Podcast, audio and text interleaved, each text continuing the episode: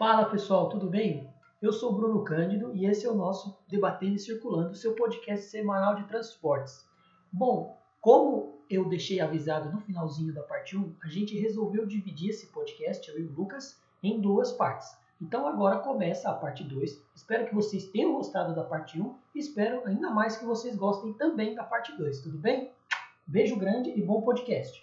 Falando em ausência é, do seu papel, Lucas, é, eu, tipo, eu, eu, aproveito para ensejar e emendar a seguinte pergunta. É, nesses tempos de pandemia, falou-se muito, inclusive o Lucas, pessoal, tem dois textos muito bons publicados no, no blog do próprio GETRI, foi o grupo de estudo que nós comentamos, que o professor Márcio Rogério coordena, que ele fala sobre o número de casos do Covid-19 e assim por diante, e ele trouxe uma ideia que ficou na minha cabeça, eu até conversei isso com o Lucas antes da gente gravar esse podcast hoje, de malha essencial. E foi algo que eu eu tentei de todos os jeitos, eu e o João tentamos pensar em algo parecido para o rodoviário, se seria possível tal, e nada feito. Afinal de contas, a gente está falando de um cenário muito mais complexo, enfim, e nem é o escopo desse podcast. Eu acho que o pessoal que nos ouvir vai até falar que a gente falou demais de rodoviário, mas é, é, sempre bom fazer esse contraponto também. Então é o seguinte, Lucas, eu queria, te, eu queria saber de ti o que, que é essa tal malha essencial. Né? Claro que eu sou muito leigo no assunto, então, para mim, quando eu falo, quando vem a, quando eu leio, melhor dizendo, a palavra essencial, eu penso assim, o mínimo, o, necessário para que a operação não pare completamente. No rodoviário a gente não teve isso, porque cada estado tomou conta de si,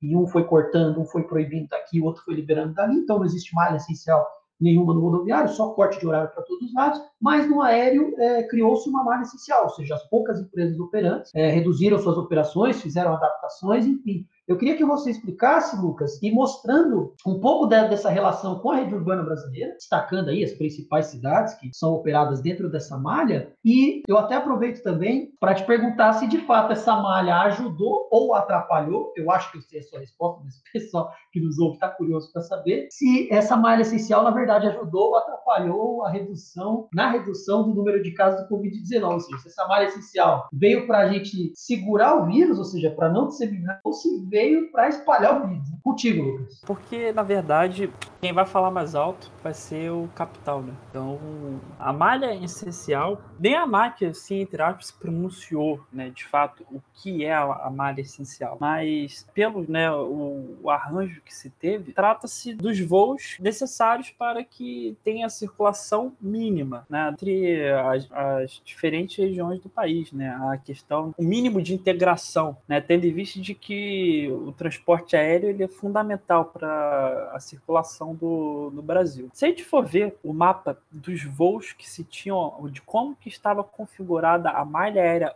antes né, da, do Covid, a gente vai ver que sempre, de modo geral, se houve uma concentração de voos na região sudeste, principalmente no estado de São Paulo, via aeroporto de Congonhas, Guarulhos e Campinas. Se formos ver a distribuição geral do, dos voos, a gente pode ver que há uma concentração uh, de, de voos, além né, do estado de São Paulo, em aeroportos como Cuiabá, Manaus, Recife, que são de fato os hubs da, das companhias aéreas. Né? Os hubs que vão ser ali a, as companhias vão centralizar, vão concentrar os seus voos para que se tenha o melhor aperfeiçoamento logístico, ou seja, uma maior ocupação das aeronaves, mas também ao mesmo tempo oferecer ao passageiro uma rápida conexão, né? caso é, esteja indo para outros pontos do território nacional. Se a gente for ver essa malha essencial, embora a Azul essa semana tenha anunciado a retomada de voos em Santarém, Altamira, teve em Boa Vista e também no Amapá, essa malha essencial, na verdade, é para lá garantir o mínimo de circulação possível. É, a gente pode ver que esses voos aí seriam, entre aspas, aqueles que não poderiam deixar de existir. Só que qual foi a estratégia que as companhias aéreas adotaram? Elas continuaram adotando o sistema de hub. Concentraram o quê? Tudo em São Paulo. Quais são os problemas disso? São Paulo é praticamente o epicentro dos casos de Covid no Brasil. O transporte aéreo, ele, ele exige de um grande número de pessoas atuando ao mesmo tempo. São os agentes aeroportuários, são o pessoal da, de segurança, é o pessoal que trabalha nas lanchonetes, é a equipe que faz o despacho do voo, é o pessoal do, dos portões, é o pessoal da, da tripulação. Enfim, né? Uma, são várias pessoas que têm que estar atuando ao mesmo tempo para que se tenha existência do, daquele voo, né? como eu já falei aqui anteriormente. Então, o que acontece? É, é um erro jogar todos os voos para São Paulo. Por quê? Porque isso só vai favorecer uma maior circulação de, de pessoas. Né? Então, ao meu ver, a saída seria concentrar esses voos em outros locais. Ah, mas por que concentrou? Tá, um, que é mais rentável para a companhia aérea, concentrar esses voos, né? A política já vem sendo adotada há pelo menos há 15 anos, mas também questão de que de fornecer o um mínimo de conexão uh, rápida, né? Para que, por exemplo, a pessoa que sai de Manaus ela consiga chegar a Porto Alegre no mesmo dia, pelo menos. Então, é uma série de ajustes que a, a, as companhias elas têm que estar fazendo, né? Durante é, esse período, que vão fazer com que uh, esses voos vão para São Paulo e de São Paulo uh, ele possa estar indo para qualquer ponto do Brasil. Agora, por exemplo, o Rio de Janeiro, o aeroporto do Galeão, o segundo maior aeroporto internacional do Brasil, ele só está com três voos diários para São Paulo. Chapecó, por exemplo, que é cidade regional, tá, tem um voo. Florianópolis tem cinco voos diários. E por aí vai. Essa é a realidade do setor aéreo hoje no Brasil. As companhias aéreas elas estão operando com 10% da sua capacidade. Ou seja, movi essa movimentação que tem hoje ela é nova, nove vezes maior. Né? Além, claro, dos voos internacionais. Né? Isso que eu não estou falando dos voos internacionais. Que a partir de maio parece que já vai começar a ser retomados, né? Voos pro, principalmente para os Estados Unidos. Só que acredito que do jeito que está, as coisas se posterguem ainda. Mas eu penso que poderia ter a logística que as companhias aéreas a, a poderiam adotar, só que isso elas só adotariam se o Estado intervisse, como o Estado não intervém, né?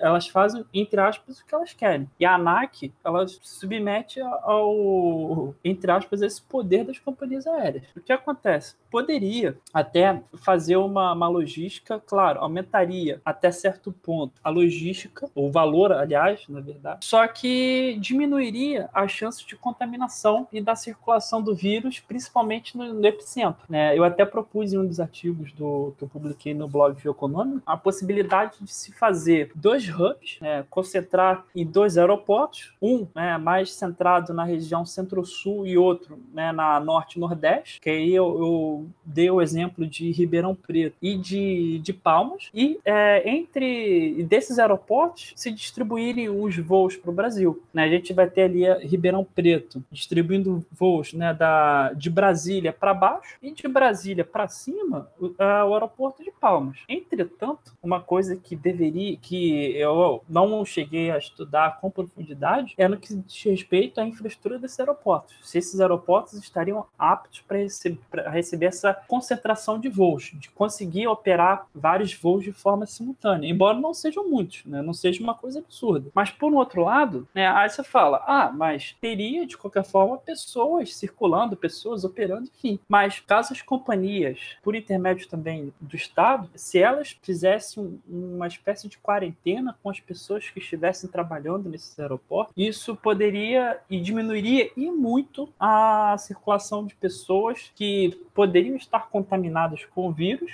mas que ainda não sabiam, e inclusive a exposição dessas pessoas, né, no caso, por exemplo, de São Paulo, no uso do transporte coletivo, né, o transporte urbano. Né, que vamos supor, uma pessoa que faz lá o despacho do voo, né, no portão de embarque, ela pode ali entrar em contato com a pessoa que está contaminada com o vírus, né, ela vai para casa. Como que ela vai para casa? Ela vai pegar o, o ônibus e vai para casa. Isso se ela pegar um, um ônibus direto, que é muito difícil. Geralmente tem que se pegar duas até três integrações ou mais. Então, vamos botar no mínimo duas, três viagens. E nesses ônibus, ela entra em contato com mais 20 pessoas. Ó, só aí já são 120 no universo de duas integrações. Ela vai chegar em casa e ela vai estar em contato com a família dela. Então, ela pode estar contaminando mais três, quatro pessoas, ou duas, enfim. E se essas pessoas também estiverem trabalhando, estiverem no, em, em, em, locais com grande circulação de pessoas, né? Isso aí pode, vai, ser, vai sendo multiplicado, né? E isso isso é uma coisa que nós geógrafos, nós estamos vindo defendendo ah, desde quando se começou a pensar as políticas de, manter o isolamento. Por que se isolar, né? No momento em que a gente vê a distribuição espacial dos casos de Covid no Brasil, a gente é, fica evidente a, a, que a, o vírus está presente em locais com grande, com grande número de circulação de pessoas, que é, por exemplo, o caso de São Paulo. Se a gente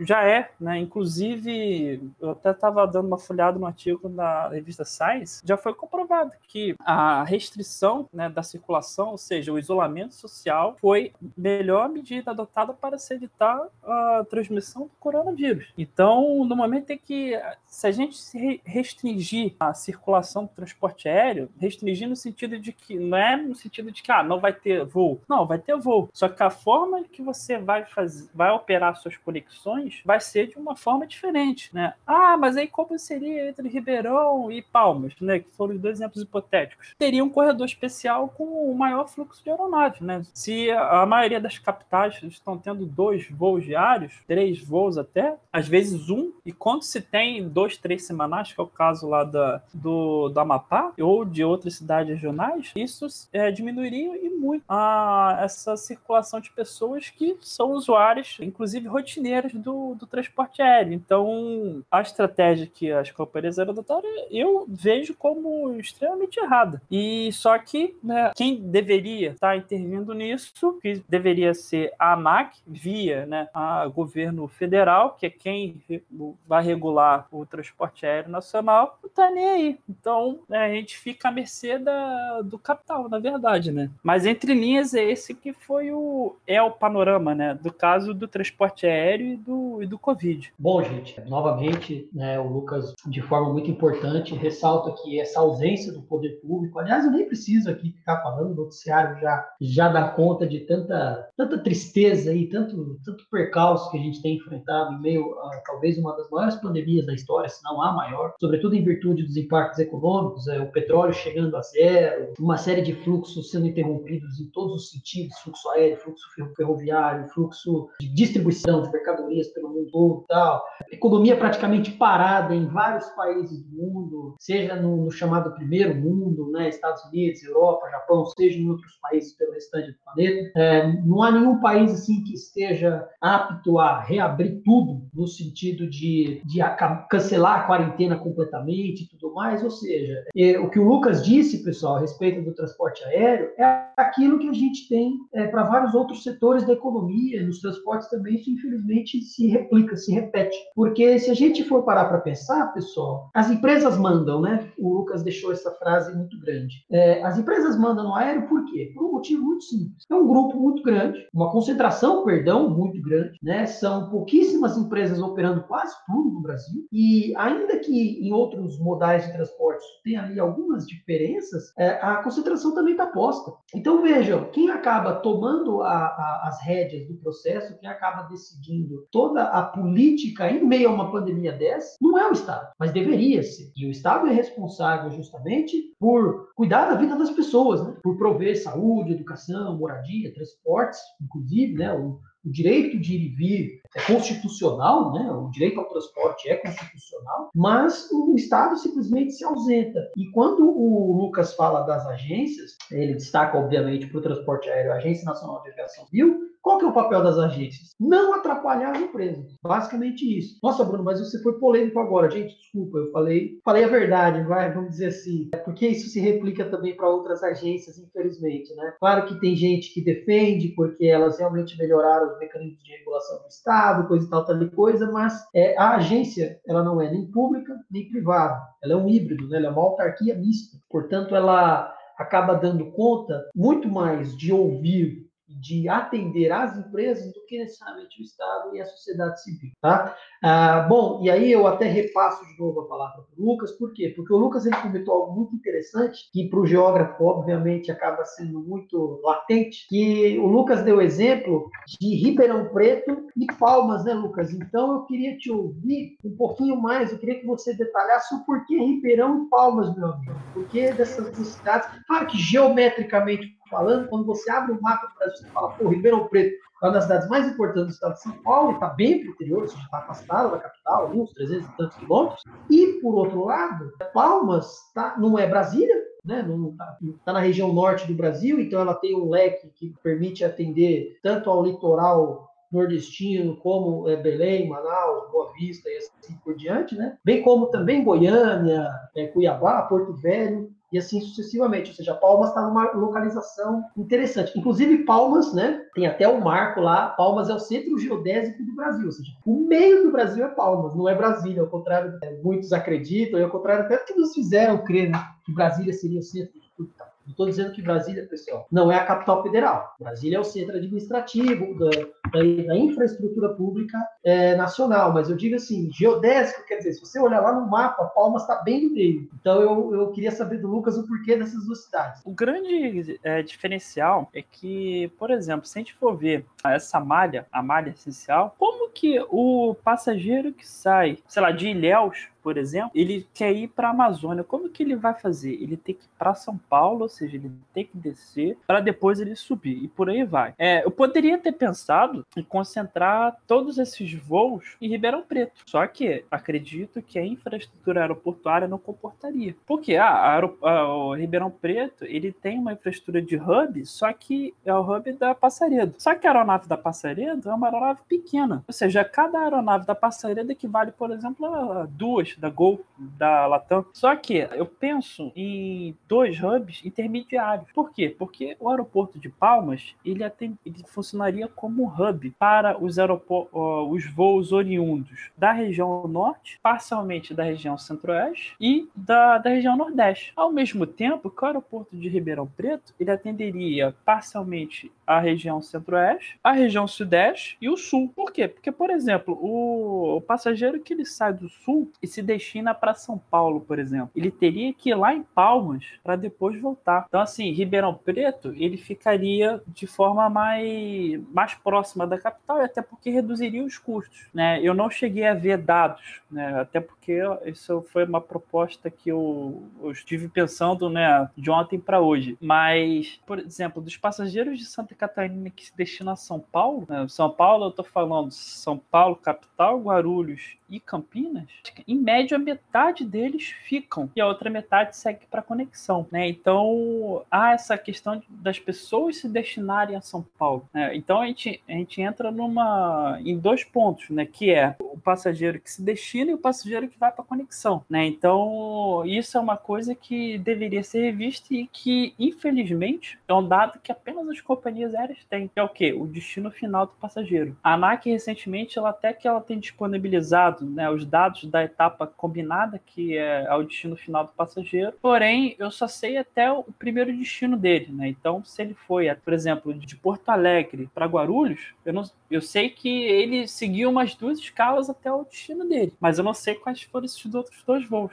Por quê? Porque Embora quando você compra uma passagem aérea, você compre a conexão para a máquina, de modo geral, para os dados, você é contabilizado como dois passageiros, né? Ou três passageiros, dependendo da, da sua conexão. Por quê?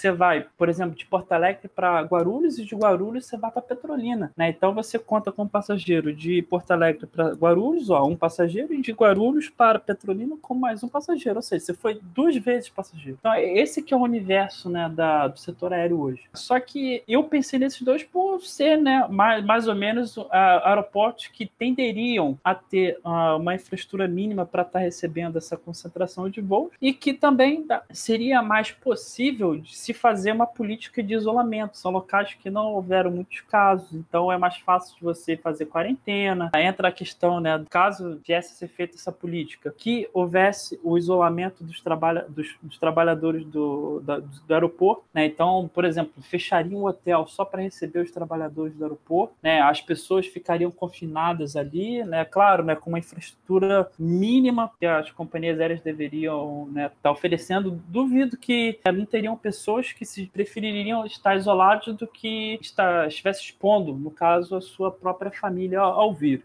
Mas uma outra coisa que é, deve ser lembrada é que, diante né, de outras pandemias, por exemplo, como a gripe espanhola, a diferenciação é que há 100 anos atrás, o mundo globalizado era totalmente outro. É, o que eu quero dizer com isso? Qual que era a, a rede, principalmente de, circulação, de transporte naquele período? Ah, praticamente se você se quisesse ir de um continente para o outro, você tinha que ir de barco. E se você, mesmo que você fosse fazer a cabotagem, por exemplo, do Brasil para os Estados Unidos, você tinha que ir de barco. Ah, o transporte aéreo ele era praticamente nulo. Então, a circulação era, era bem reduzida. Com o transporte aéreo, né, você sai da, da China, você atravessa o oceano em menos de 12 horas você já está nos Estados Unidos. Da mesma forma do Brasil para a Europa. Né? É, dependendo do, de onde você embarca, você leva menos de 10 horas para chegar na, na Europa. Isso facilitou muito. E aí que entra uma outra crítica minha a, a respeito do transporte aéreo, mas agora, né, sendo direcionado para a IATA e para a OACI, que são os organismos de regulação internacional, que não se tem uma política de contenção, como se fosse uma, uma política de restrição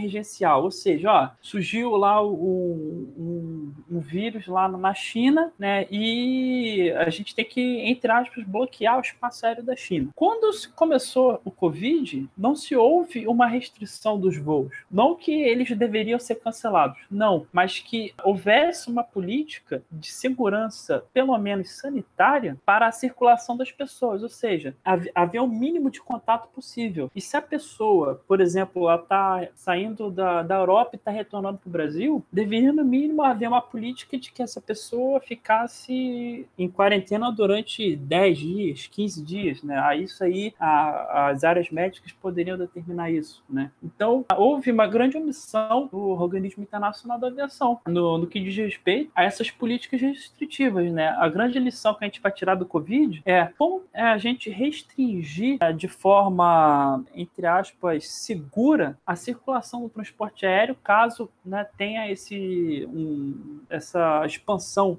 de um vírus é, é como se a gente tivesse um grande lago, esse lado, esse lago estivesse próximo de transbordar, né? Como que a gente aliviaria? Como que a gente iria fazer a contenção para que esse lago ele não transbordasse. É isso que a gente deveria pensar para o setor aéreo que vai ficar né, como uma grande lição, como um grande desafio para o setor aéreo que vai ter que se reinventar totalmente para se adequar a esse novo mercado que há de vir. Né, e vai ser totalmente diferente do que a gente se tem hoje. Mais uma vez, o que o Lucas ficou falando aí a respeito do Covid, de como não houve preparo, né, tanto por parte do do, governo brasileiro, e eu não preciso nem falar a esfera, acho que todo mundo já sabe, né, Lucas, de quem que veio o despreparo, né? Inclusive o Lucas falou de duas siglas, né? É, IATA, pessoal, significa na tradução Associação Internacional de Transportes Aéreos. É quase que uma OMS, já que está na moda a sigla, né? Quase que uma OMS do transporte aéreo, tá? E existe ainda a tal da OAC, que é a Organização de Aviação Civil Internacional, né? Que uma cuida de todo tipo de transporte aéreo e a outra cuida só da aviação civil, basicamente. Bom, é, me corrija se eu estiver errado, inclusive, viu, Lucas? Então, pessoal, pessoal, de maneira geral, eu acredito que a fala do Lucas foi muito contemplativa em todos os tópicos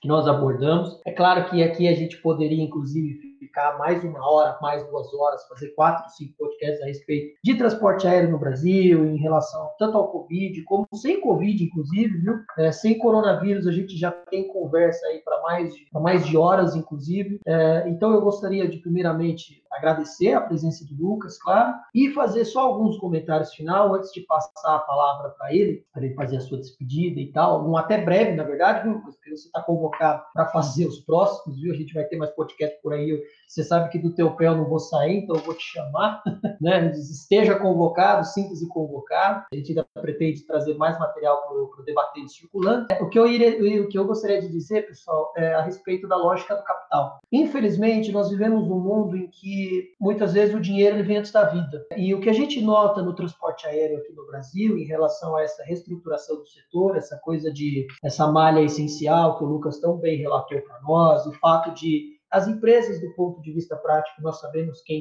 quais são, então não preciso nem aqui ficar fazendo propaganda gratuita a elas. Né? A forma como o Estado se ausenta de todo esse processo e, e, de todas as ideias. Eu gostei muito das ideias e sugestões, né, das propostas que o Lucas trouxe e de como nenhuma delas tem sido seguida, porque a vida não importa. Quando o Lucas dá o exemplo de você tornar Ribeirão Preto, no interior de São Paulo, um hub para voos que venham do sul, do centro-oeste, até do próprio sudeste, com destino a São Paulo, e aí de fato eu até pensei aqui, Lucas, se não seria o caso de, fazer o seguinte: olha, quem vai para São Paulo, desembarca em São Paulo. Quem não vai, faz a conexão fora, né? Porque aí você diminui realmente o contato e a possibilidade de se transmitir o vírus. Mas por que isso não é feito? Porque o que importa é o dinheiro, né? O que importa é essa aeronave sair, por exemplo, de Alegre e se tiver passageiro para São Paulo, ela já vai para São Paulo mesmo, ok? Ah, mas se tiver passageiro, por exemplo, para Brasília, não importa, ele vai ter que fazer a conexão dele para Brasília e São Paulo. Poxa, mas ele podia ir por Ribeirão Preto, né? Fazer a conexão Ribeirão Preto. Não, negativo.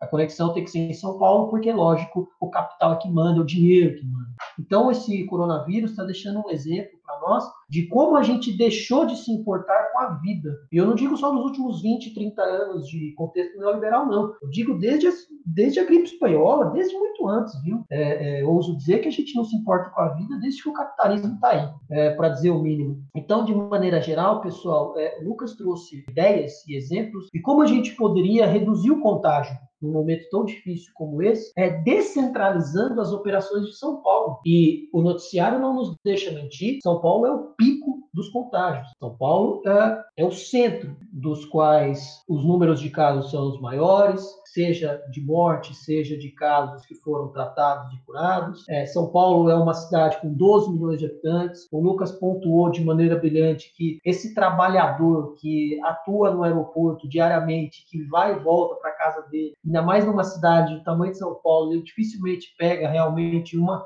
um ônibus só, né, uma condução só. Normalmente ele pega ônibus, metrô, trem para chegar em casa. Então, nesse, nesse trajeto de uma hora e meia, duas horas, ele pode é, transmitir o vírus para por baixo, viu, gente? 60, 80, 100 pessoas, né? Fora as pessoas com as quais ele teve contato no portão de embarque, caso ele, ele, se, ele seja aquele funcionário do despacho. Só para explicar, né, Lucas? O, o, profissional de despacho, pessoal, é aquele que fica na frente da, da daquela portinha que está entre você e o avião, e ele que olha seu RG, que olha a sua passagem, esse é o profissional de despacho, né? Uh, no, no, rodoviário, por exemplo, a gente não tem. Normalmente quem faz esse despacho é o próprio motorista ou algum, uh, alguém que vende passagem mesmo, já arruma as malas, enfim. Uh, no, no, no, rodoviário é um pouquinho mais simples. No ah, transporte aéreo é uma organização mais aprimorada nesse sentido. Então, é, percebam, pessoal, que existem sim alternativas, existem ideias, existem propostas que o Lucas trouxe aqui, uma porção delas, só que não são seguidas. Né? Eu acho que é isso que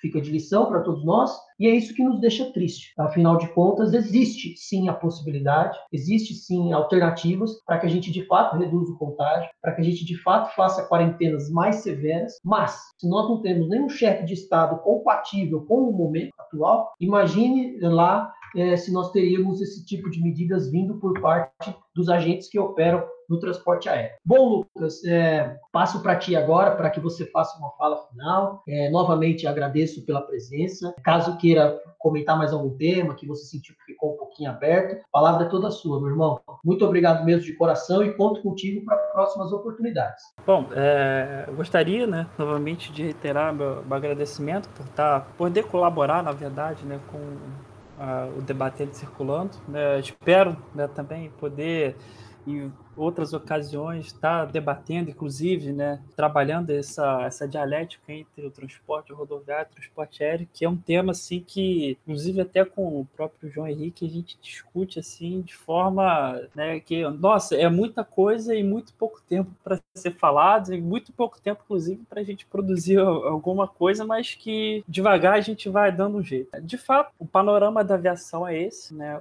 O setor aéreo, eu falo que o setor aéreo teve a a, sua, entre aspas, culpa né, nessa disseminação do, do vírus, que como que o vírus chegou na, na da China no Brasil, né? O vírus ele foi para a Europa e da Europa veio para o Brasil, né? Assim, de forma direta falando, né? Que a gente sabe, tirando os casos que a gente não descobriu ou que são omissos. Então, é visível que há sim essa é, preocupação, né, com a circulação, principalmente nós geógrafos, nós é, que estamos, que nós estudamos a circulação, nós temos essa preocupação né, de como pensar, né, como a, propor essa nova forma de interação espacial para a sociedade. Né? Só que, infelizmente, o Estado brasileiro, né, de modo geral, o, o público empresariado, ele não está preocupado com o bem-estar social. Está preocupado em quê? Com o lucro. Basta a gente ver a, quem que é contra as políticas de, de isolamento, né? Quem que é a, esse, qual é esse público que está debatendo, né, contra essa questão? Então, no momento que a gente propõe, né, a redução ao máximo do isolamento e a gente consegue mostrar que o isolamento ele foi, na verdade, ele é a melhor política de prevenção para a gente retardar né, o achatamento da curva, para que todos possam ter a chance de ser, caso seja necessário, ser atendido pelo sistema de saúde, a gente não, nós não estamos é, é, no, entre aspas, né, no mimimi. Não, né, isso aconteceu em outras localidades, mas ah, nos lugares que, onde não se foi adotado as medidas de restrição de circulação. A gente pode ver aí os casos de morte, né, Estados Unidos, Espanha, né, enfim, e que no Brasil é, talvez não seja muito diferente. E caso a gente tenha né, uma redução né, de casos no Brasil, foi porque nós conseguimos antecipar, via principalmente né, a maioria do, dos é, governos estaduais, antecipar a essa situação. Quando a gente fala, né, quando a gente propõe uma forma como que o, o setor aéreo pode estar se comportando a fim de diminuir o mínimo de contato possível. Né? A gente não está propondo, a gente está propondo uma forma de preservar a saúde né, da população de modo geral, desde que o usuário do transporte aéreo quanto as pessoas que trabalham no transporte aéreo. Só que a gente, né, você é, falou muito bem, a gente está falando com o capital, né? E o capital ele vai atender a, aquilo que der